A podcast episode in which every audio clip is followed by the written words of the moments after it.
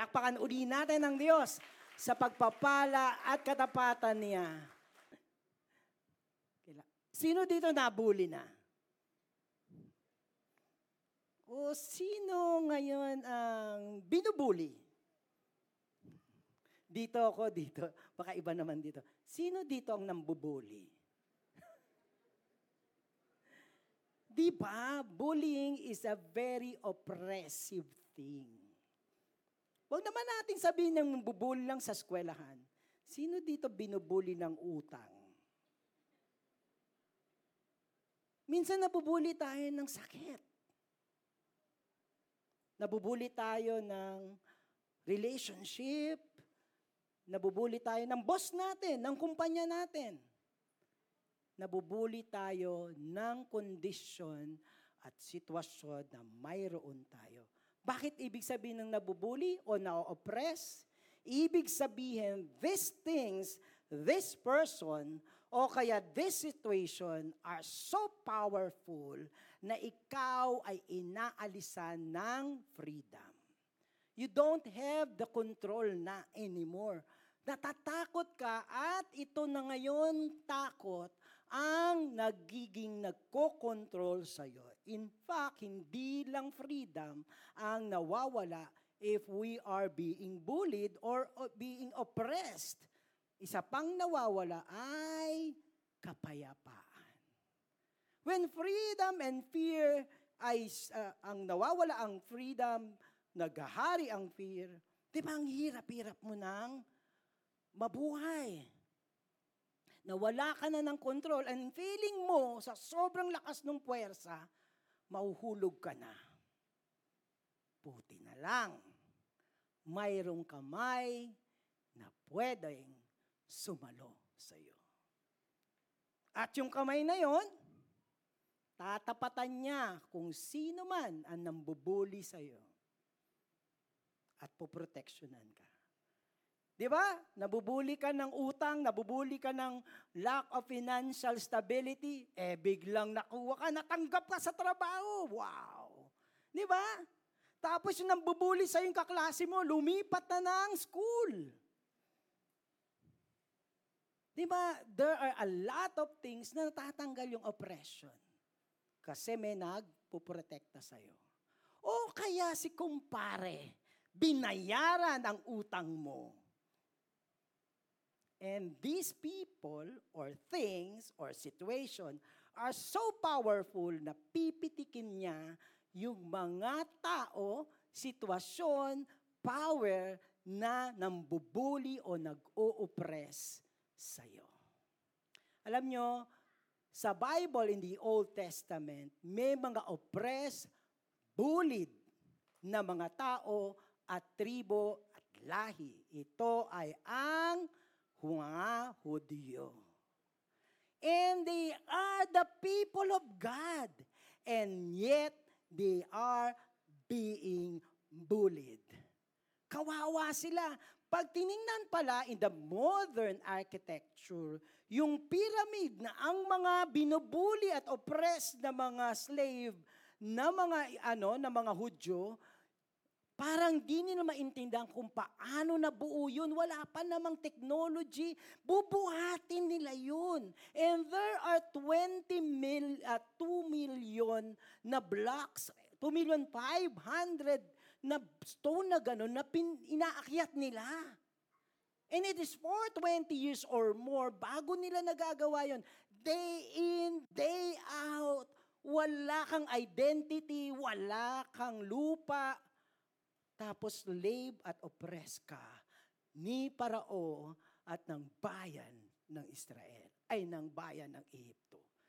Pero may dumating na sumalo sa, sa mga Israelita.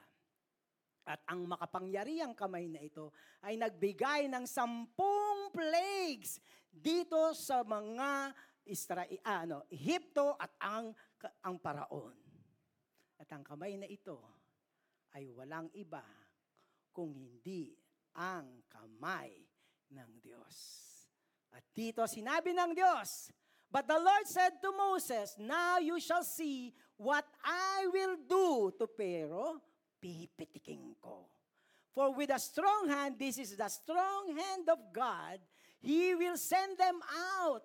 Yung, yung pero papalayain kayo, and with the strong hand of God, Pharaoh will drive the Israel out of their land. Ang sabi ng Diyos kay Pharaoh, let my people go. Welcome to our new, exciting, at malaman, at makapangyarihan na bagong series.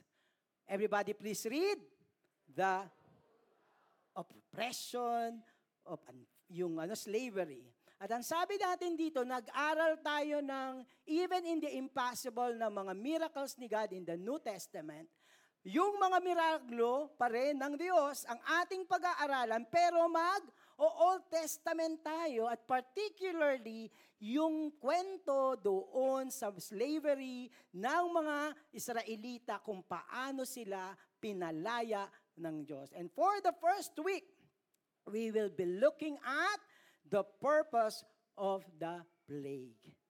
Let us all stand up and read Exodus 6, 1 to 13.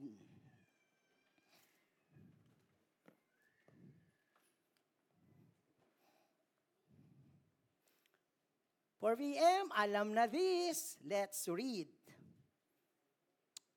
But for the Lord, the Lord said to Moses, ay verse, ano po po, page 28 para sabay-sabay tayo. Yan, page 28 po. Okay? Are we ready? We're on the same page? Go. But the Lord said,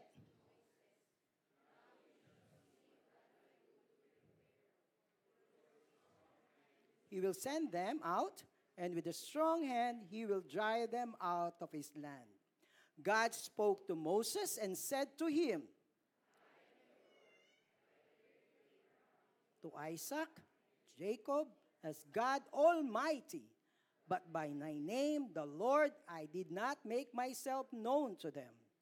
I also established my covenant with them to give them the land of Canaan, the land in which they lived as sojourners. Moreover, I have heard the groaning of the people of Israel, whom the Egyptians hold as slave, and I have remembered my covenant. Say therefore to the people of Israel,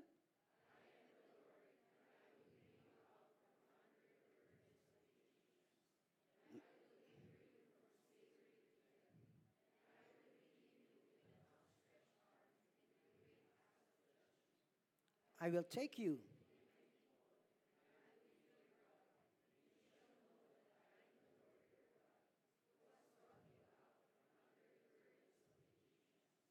I will bring into the land that I swore to give Abraham, to Isaac, and to Jacob.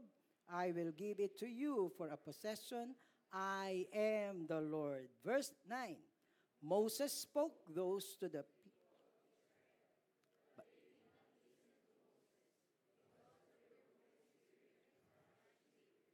Let's pray. Father, we thank you. Tapos pa. Ay, sorry po, hanggang 9 lang. Mali pala. Father, we thank you so much, Lord, even as we read and again open the books and pages of the Bible of truth. Lord, it is a narrative and it, it nangyari po iyon. At ngayon po, ang kapangyarihan ng salita mo ay hanggang ngayon. Lord, maraming maraming pong salamat this afternoon in the name of the Father, Son, and the Holy Spirit. Amen and amen.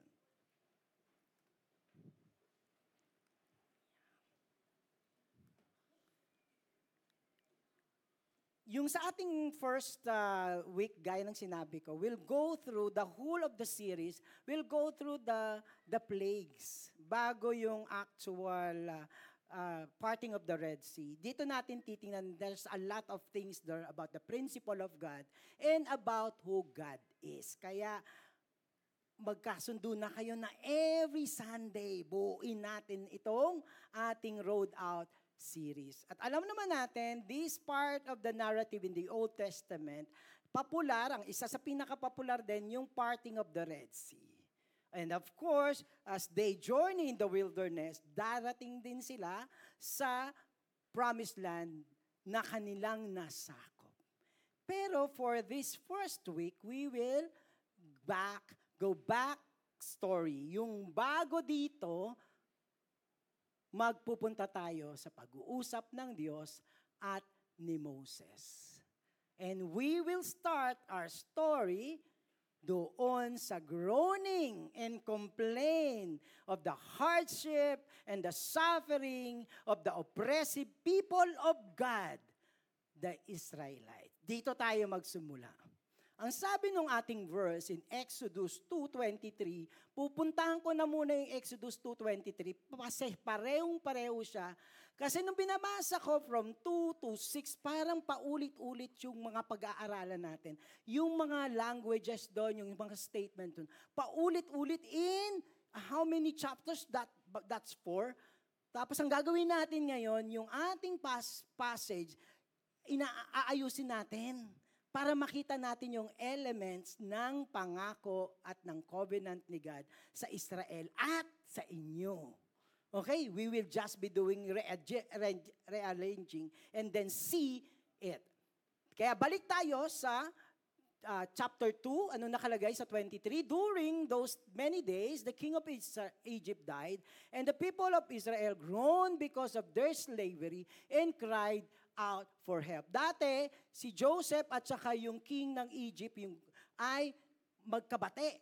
Tapos namatay na yung dating king, may bago ng parao, ngayon yung dating covenant na ang Israel ay pinapunta na dun sa Egypt, ay nasira na, hindi na sila katulad nilang mamamayan, kundi sila ay mga alipin. Antindi ng kanilang pagiging alipin, kaya they cry for rescue from slavery. And this cry came up to God. Yung iyak nila ay umabot hanggang langit. And God heard their groaning. And God remembered His covenant with Abraham, with Isaac, and with Jacob. God saw the people of Israel and God knew doon sa ating pinaka-text, ganun na ganun din. Moreover, I have heard the groaning of the people of Israel, whom the Egyptians hold as slaves, and I have remembered my covenant. Ang unang-unang titingnan niyo dito, umiyak ang Israel. Tapos ang sabi, God remember this covenant. Ay, nakalimut ang Diyos. Biro mo, nung una, chami-chami at best friend si, si Joseph at saka yung parao, kaya ang Israel, ang ganda ng buhay. Kaso, dahil wala na yung king of Egypt na kaibigan ni Joseph, hindi na masaya yung buhay nila. Ay, ang Diyos nakalimut din. Ay, this we're talking about 400. Eh, nakalagay eh, God remember this covenant. O, oh, may explanation tayo dyan. Ang ibig sabihin niyan ay, ginagamit nila yung anthropomorphic expression. Hindi sa nakalimut ang Diyos. Para lang maintindihan natin na nung sila'y nahihirapan at umiiyak, ang Diyos ay magsisimula sa kanyang kilos para sa bayang Israel. God always remembers His covenant. Lahat ng pinangako sa inyo ng Diyos, lahat ng kasunduan nyo sa Diyos, natatangi at hindi kinakalimutan at binibitawan ng Diyos. Ang tanong, sino ang bumibitaw? He looks upon His people the, the object of his special regard and is all set, itong maganda, to do even what? Miracles. Kaya sa tatlong ling, uh, limang linggo makikita natin yung mga miracles na ginawa ng Diyos dahil mayroon siyang covenant sa Israel in order to carry out His purpose of mercy and grace to them. Alam niyo po, God remembered this covenant. God saw the people of Israel and God knew God keeps us in His, in Him. His eyes and ears are open in our sufferings and joy, our rights and our wrong, pag may kakamali tayo, our hopes and despair, our fears, our cries, our fervent prayers. Alam niyo po, kahit maliit lang yung nakalagay dun sa passage, sinasabi ang Diyos nakatingin lagi sa atin. Hindi po nakakalimutan tayo kung di lang tayo iiyak. Saka, hindi, ang sabi doon, God knew.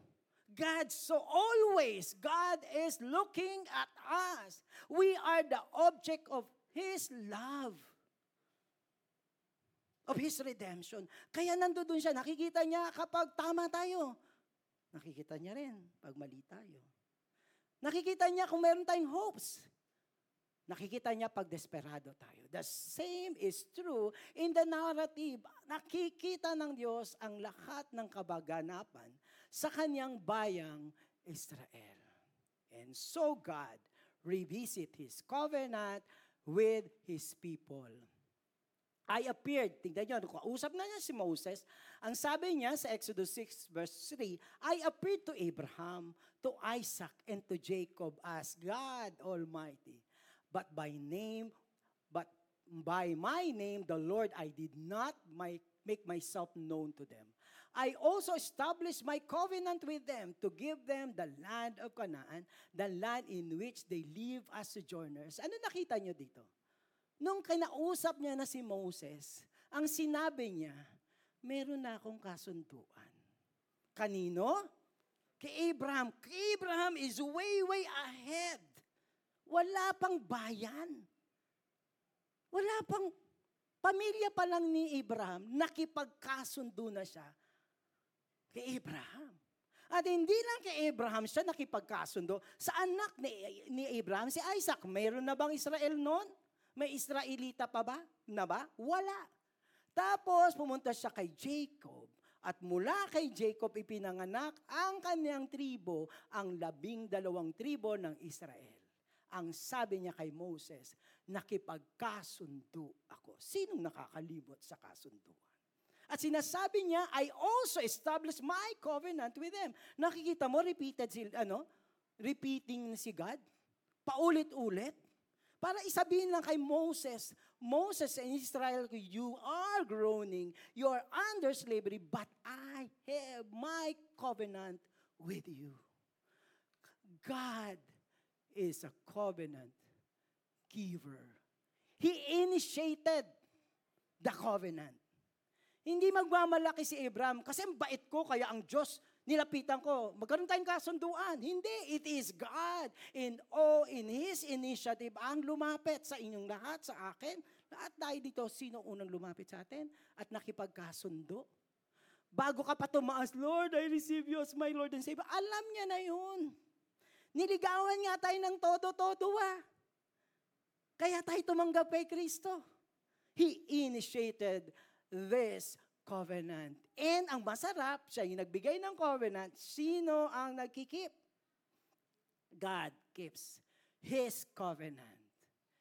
There is ever-binding contract between God Almighty and Israel. Nakita niyo po ba na yung kontrata kay Abraham hanggang kay Moses, hanggang sa mga Israelita, hanggang sa mga Pilipino, hanggang sa mga may taga may kawayan, taga Lawa, taga Malolos, taga Bulacan. The Lord's covenant with all of us is ever binding. May nangako na sa'yo. Tapos, hindi tinupad. O ta- wala nang pagtaas ng kamay, baka lahat tayo. May mga kontrata bang pinirmahan?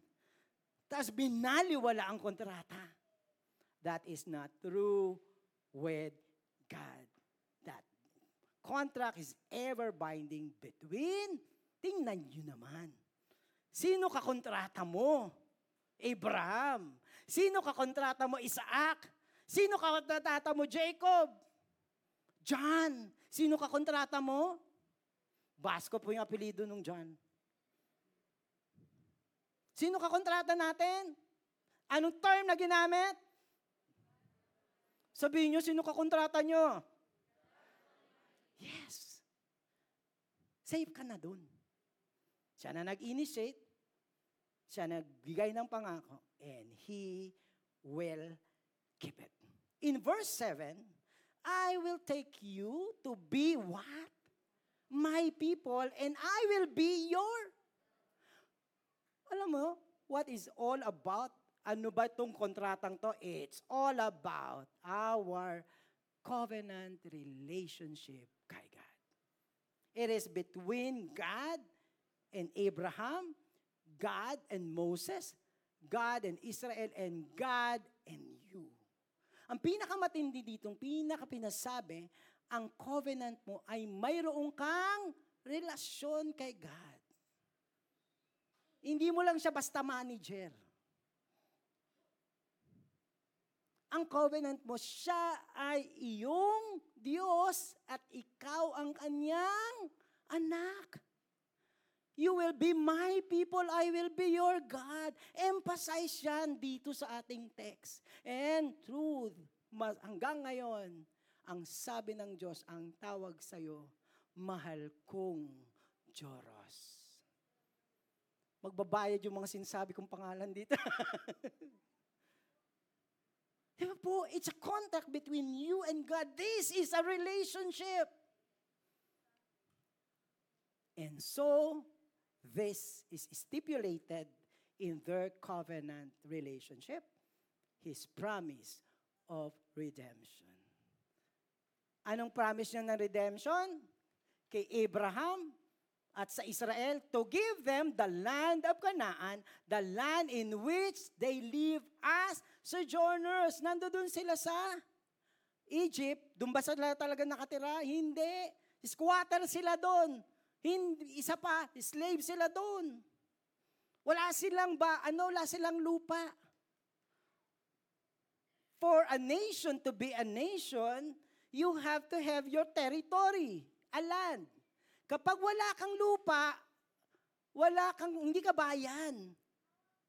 Kaya nung sabi ni God, eh, sojourner lang kayo, ano ibibigay ko sa inyo? A promised land. Tingnan nyo, I will take you to be my people. Ituloy natin. I will bring you in the land that I swore to give to Abraham, to Isaac, and to Jacob. I will give it to you for a possession. Hindi ka na makikitira. Hindi ka na squatter dahil meron kang sariling lupa magiging bayang malaya ka. Yun ang sabi ng Diyos sa kanila. Di ba, paulit-ulit si God? Sa verse 4, sa verse 8. Makulit ang Diyos. In terms of paulit-ulit na pinapaalala na sa setting na mayroon tayong covenant with God. Na meron siyang mabuting pangako sa atin. He is the promise giver, and keeper. Alam niyo naman yung takbuhan ng kwento na ito. Natupad ba ng Diyos? Nabigyan sila ng sariling bayan, ano, lupa? Natupad ba ng Diyos na naging bayan sila finally? Hindi na sila tribo, tribo lang sila. For uh, dung time na yun hanggang ngayon, ikaw ay magiging bayan kung may sarili kang lupa at may sarili kang hari. Pag wala kang lupa, tribo ka lang. Pag wala kang hari, tribo ka lang. May lupa sila, sino ang hari nila? Ating Panginoong Diyos. Say therefore to the people of Israel, ito na, tinutusan niya na, charge niya na si Moses, I am the Lord, and I will bring you out from under the burdens of the Egyptian, and I will deliver you from the slavery, from slavery to them. Ano biglang sinabi? Kanina, si Abraham, si Jacob, bibigyan ko ng lupang pangako. Pagdating kay Moses, may specific. Anong specific? I will bring you out from under the burden. Kasi, paano sila makakapunta sa lupang pangako kung sila'y nakakulong bilang mga alipin sa bayan ng Egypt? Was that the plan?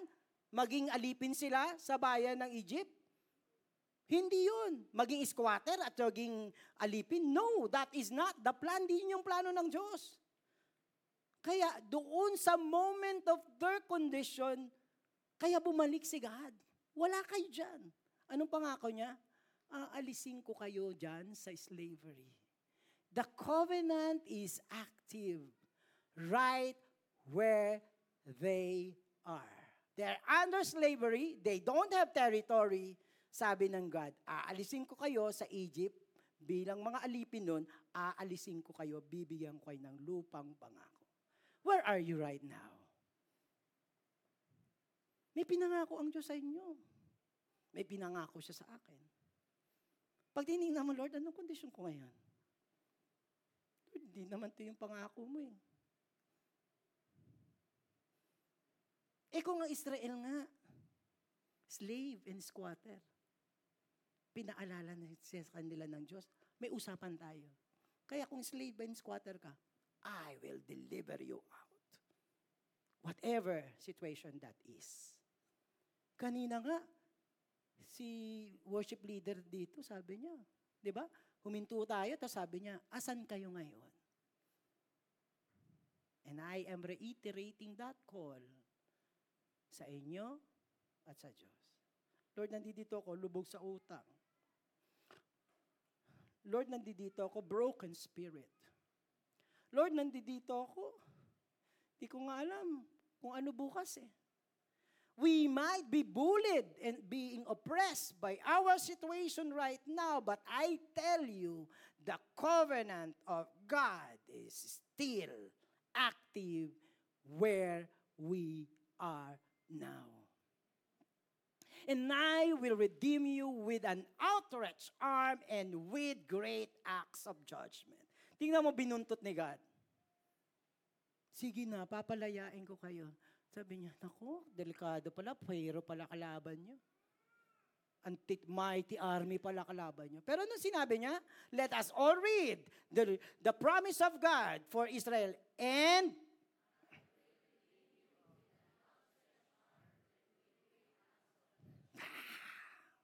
Nakita niyo yung kamay kanina? You are safe in the hands of God. Balikan lang natin ulit sa 1. Sabi ko sa inyo, paulit-ulit si God eh. Sa 1, anong sabi? But the Lord said to Moses, Now you shall see what I will do to Pharaoh. For with a strong hands. Kaya God Almighty, we will send them out. Sabi ngayon si Pharaoh, dahil sa matinding kapangyarihan ng Diyos, sige na, umalis na kayo. Ang in fact, papabilisin sila. Sige na, binigyan pa ng mga gamit, mga kayamanan. Sige na, umalis lang kayo. Sino gumawa nun? The strong and the mighty hands of God. Kasi pinoproteksyon niya, pinoproteksyonan niya ang kanyang mga mahal. Kasi may kasunduan ako sa kanya, mayroon akong pangako sa aking anak.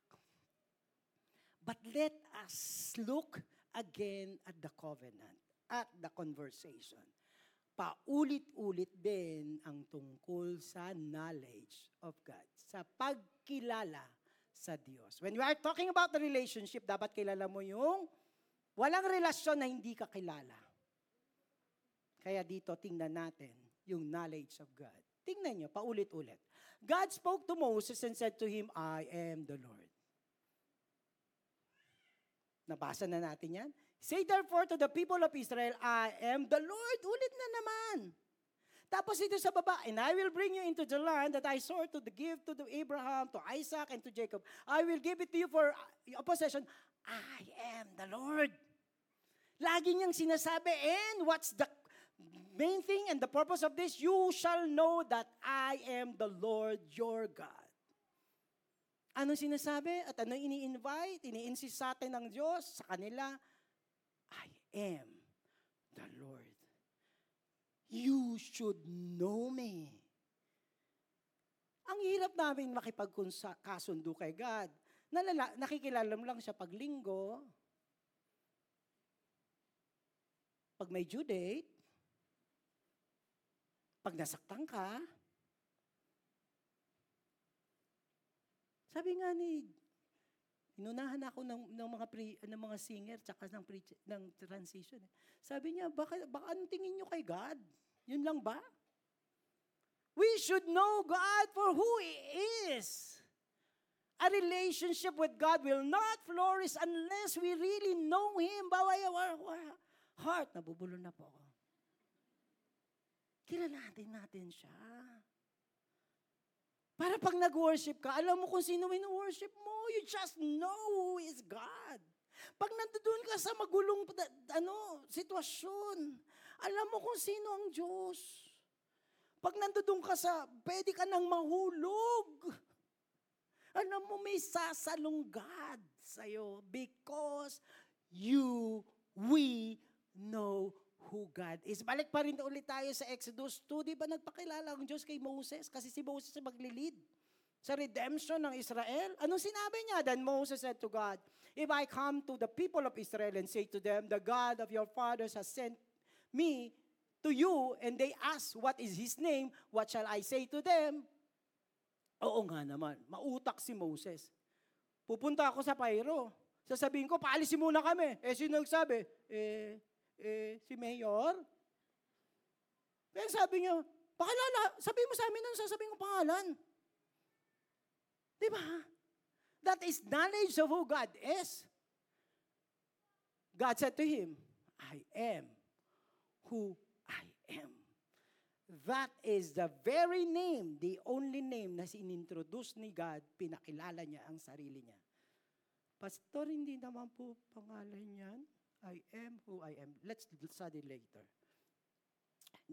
God's revelation of Himself, particularly His name, serves as the foundation of the covenant.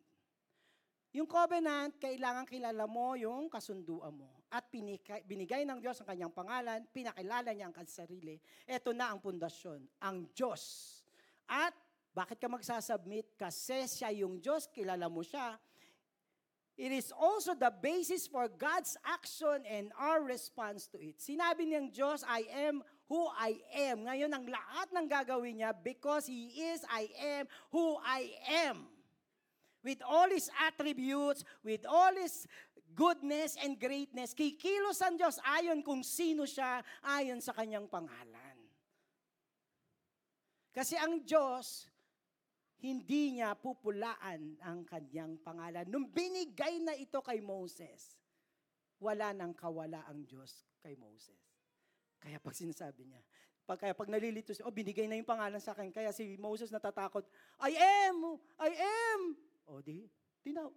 Tinawag. Nakuha mo na yung kapangyarihan kasi binigay mo yung pangalan. Sino dito pag binigay yung pangalan ng karas mo, di ba? Tapos sumadaan yung karas mo, hindi mo yung, una, hindi mo kilala, inibigay, mali ng pangalan yan. Ate Malena, hello, uh, first time siya umatin. Di ba pag sinabi, ano pangalan mo, Malen? Malen daw. Tapos sumadaan, Malen, di ba, ko, pa, sa, gaganon ka, eh, yung pangalan. Di ba, hawak mo na? Di ba, hawak mo na? Si God, binigay niya yung pangalan sa atin. Almighty God, Jehovah. Pag tumawag kayo sa pangalan ni Jesus, God, Jesus, binigay niya yun eh. Kikilos siya. Ba, hindi yung, ay, ako ba yun? Hindi. Ganun ka kabait, ganun ka kapangyarihan, ganun ka good ang God. God also said to Moses, say to this to the people of Israel, the Lord of, the God of your father, the God of Abraham, the God of Isaac, and the God of Jacob has sent me to you. This is my name forever, and thus I am to be remembered through all our all generation. The name of God has been spread and given to the us to this generation. Kaya pag tumawag din tayo, ang mula noon hanggang ngayon, ang Diyos ay tutugon kasi binigay niya na ang kanyang pangalan. God gave Himself a name expressive of His goodness. Di ba parang hindi naman siya proper noun? Parang hindi siya name, I am who I am. Ano ba yun? Ano bang klaseng pangalan yun? Explain natin ha. Doon sa I am who I am, ando doon na sa ex, ex, ano, expressive of His what? Puso, goodness, and His kapangyarihan.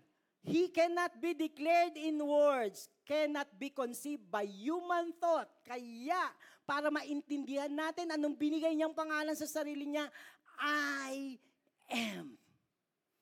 Lahat na ng sangkap ng pagiging Diyos niya nasa I am. Kasi pag sinabi nating mabuti, eh makapangyarihan din siya. Walang katapusan. God eternal. Di ba ang dami? Naku, nag-aral kami ng Doctrines of Attributes of God. Hindi kasya. Kaya ano? I am. As far as language can be, God said, let him be called I am. I am by the authority of God himself, he was to be called. Siya mismo ang nagsabi nito. Anong ibig sabihin ng I am sa, sa English? Kapag tinatranslate natin, kasi Hebrew language yan, the lone existence, the source of all existence. Wala nang tataas sa level ni God. Sa Kanya lahat nagmumula. Yung kalaban mo, nagmula sa Kanya, kaya kaya niyang pitikin. I am. I will be that I will be. Ang ibig sabihin daw ng I am, He will be what He promised to be. I am present tense. Hindi I was. I was good then, but not anymore. Sabi niya, I was not good to- to- today, tomorrow I will be. Yung I am, He is the same from eternity to present to eternity. Sarap ng Diyos. Hindi ka matatakot kasi yung pangako niya, nung binigay niya ang pangalan niya, mula dulo ng walang hanggan hanggang sa walang hanggan. Our knowledge of God is critical to our faith under. Critical yung pagkakilala natin kay I sa ating pananampalataya, sa ating buhay, sa ating pag-asa, sa ating journey from here to eternity. Kaya kung may effort kayo, know who God is. And you will be better off understanding yourself, understanding other people, understanding life, understanding frustration. Of course, hindi ka genius, pero you are, you have that an edge. Nakilala mo ang buhay dito, alam mo hanggang sa eternity. And so Moses spoke to the people of Israel. Ang problema lang, di ba, sinobrahan ko na yung explanation, di ba? Parang 50% ng energy ko, naubos ko kanina. Si Moses kaya, baka lahat ng energy niya, sinabi niya, pero nung kausap niya ng Israel, but they did not listen to Moses. Iiyak-iyak kayo, na slave kayo, ingi kayo ng tulong, nagsalita ang Diyos, pinakilala ang sarili, pinangako ang lahat. They did not listen to Moses because they're broken of their broken spirit and harsh slavery.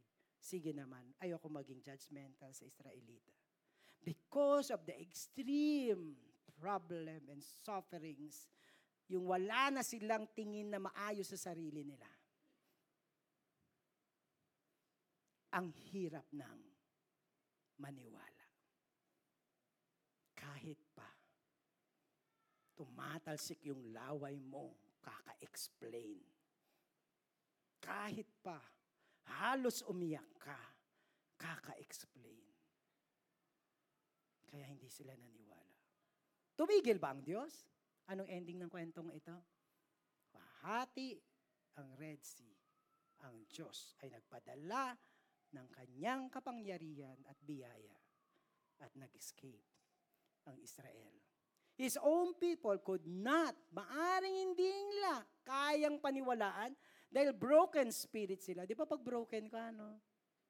Meron kang kinakaunsilan, talagang broken ang hirap. Parang ta- tatlong buwan na kami nag-uusap. Iyak lang ng iyak. Parang hindi nabubuo. Naiintindihan ko, hindi ko siya judge. Di ko nga talagang maiintindihan yung sitwasyon niya, pero naiintindihan ng Diyos. They could not believe. Or, would not believe. Pag matigas naman ang ulo, di ba? Ayaw pa ring maniwala. Hindi nila mapaniwalaan ng covenant-keeping and almighty God.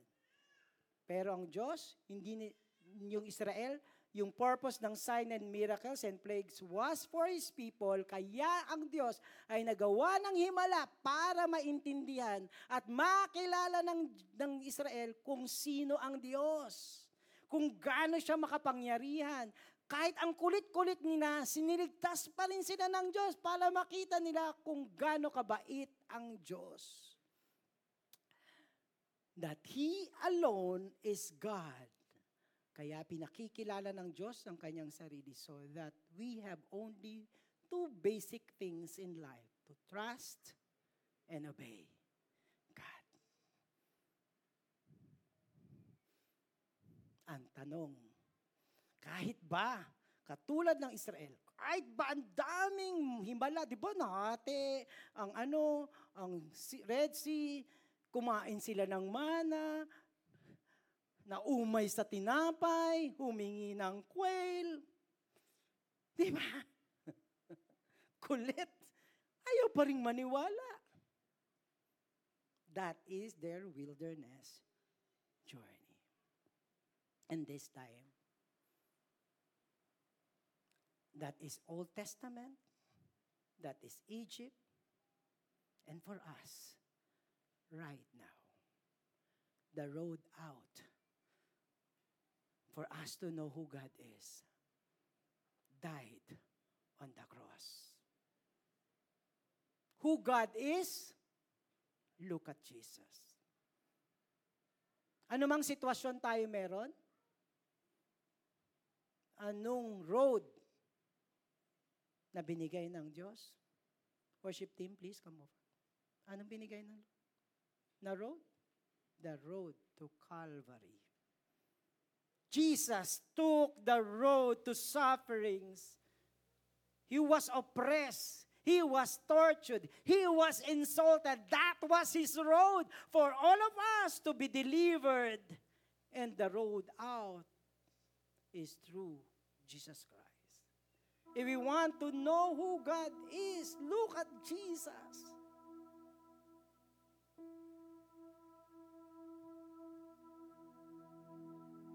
Jesus is God.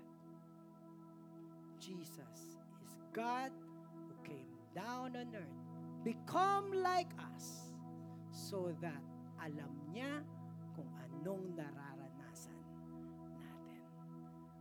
Kaya kapag umiyak ka o wala kang iyak, alam ng ating Panginoon. Gaya kanina, ang sabi ko, ang sabi ng worship team, anong kondisyon mo? Anong wilderness time mo? Anong oppressive situation ka meron? Anong bagay na alam mong tumatali sa'yo na ang oppressor mo ay sarili mo? Kasi alam mong ito ang sumisira sa'yo, pero you don't have the power to let go and be released. The road out is God.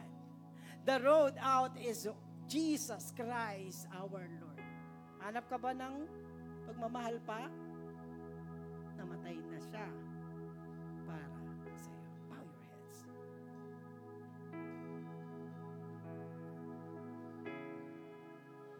Uunahin ko na muna kung anong sitwasyon tayo meron. What's that li- wilderness thing or that Egypt condition. Let us ask God to come. Through Moses, the Lord came and delivered Israel. Through Jesus Christ and the power of His Word and Holy Spirit, He wants you out. He wants you out. Bow your head. Sabi mo, Lord, I want to be out of this not so good situation. Come. Come, Lord.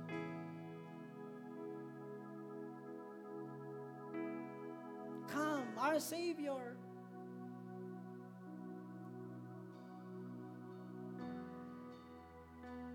Sige po, mag-pray kayo, makipag-usap kayo, God, habang ang worship team will sing song asking the mighty Savior to come to your situation and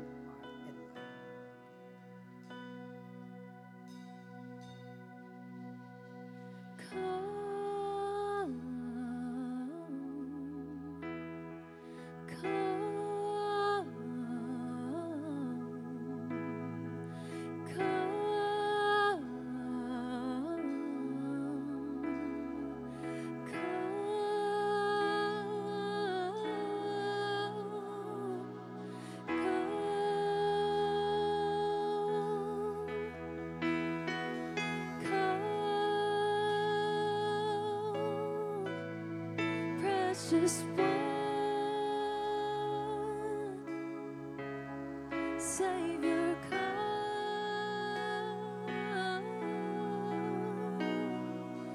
come, come, precious one,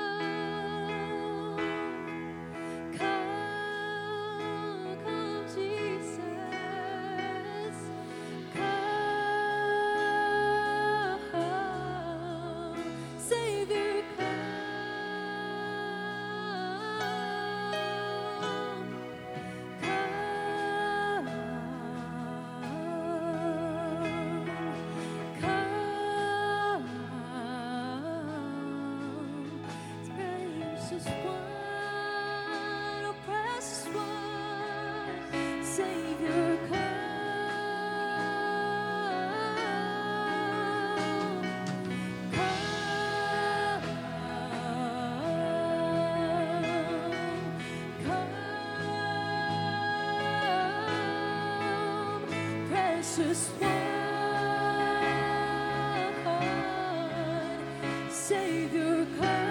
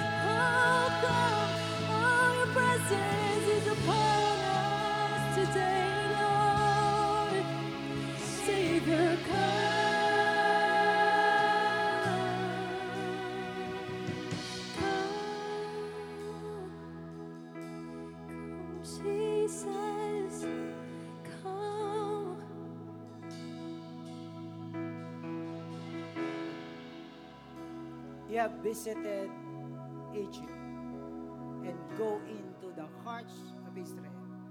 You are visiting us right now. Bumibisita ka sa pinakapunto ng kanilang kainaan, anumang bagay, this time, Lord, ikaw mismo, Lord, the very need, the very weaknesses, Lord, salamat sa pagbisita mo sa bawat isa sa amin, sa bawat paspeto ng aming buhay, and even sa aming bahay, sa aming pamilya, the very condition, saan man ito, relasyon and everything. And would like to thank you, Lord, for coming and revisiting our place in our hearts and our lives. And we would like to worship you, Lord, and to declare that you are indeed our Lord and Savior. Amen. Let us all rise and declare that Jesus is our Savior. Come, precious one, Savior,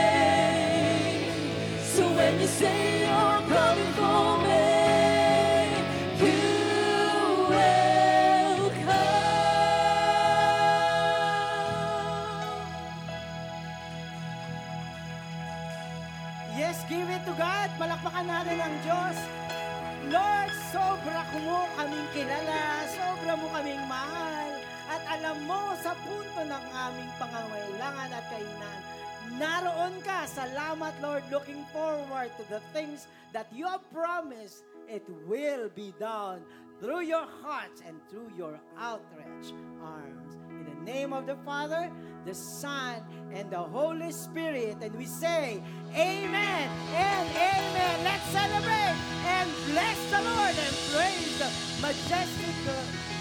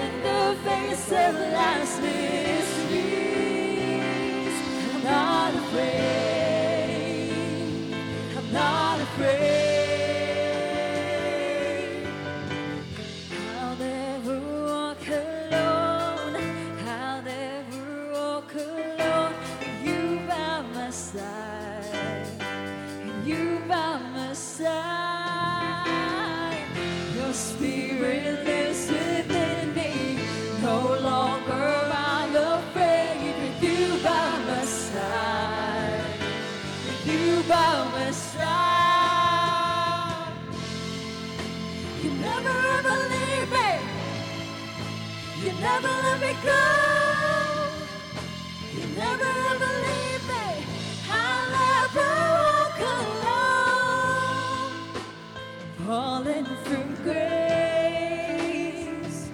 You save me. You save. me.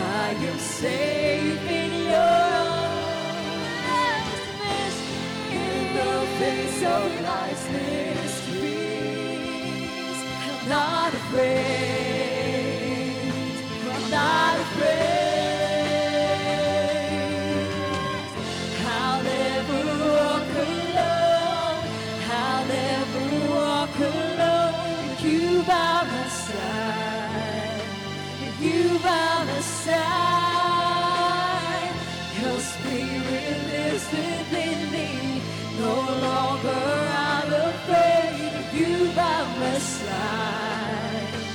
You by my side. I'll never walk alone. I'll never walk alone. You by my side. You by my side.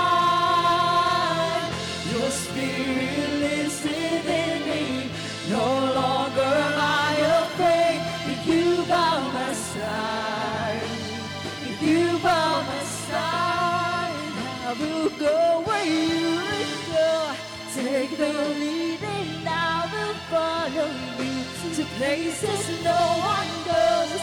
Say the word and I will follow. I will go where you go. Take the lead and I will follow you to places no one goes. Say the word and I will follow you. Give us praise.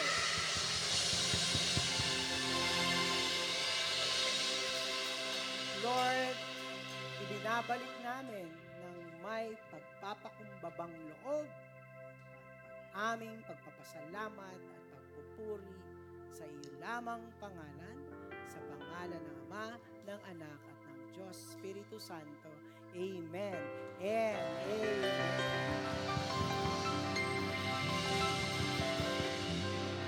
First week pa lang yon. See you next week sa second installment ng ating Road Out. Magandang magandang hapon po sa inyong lahat.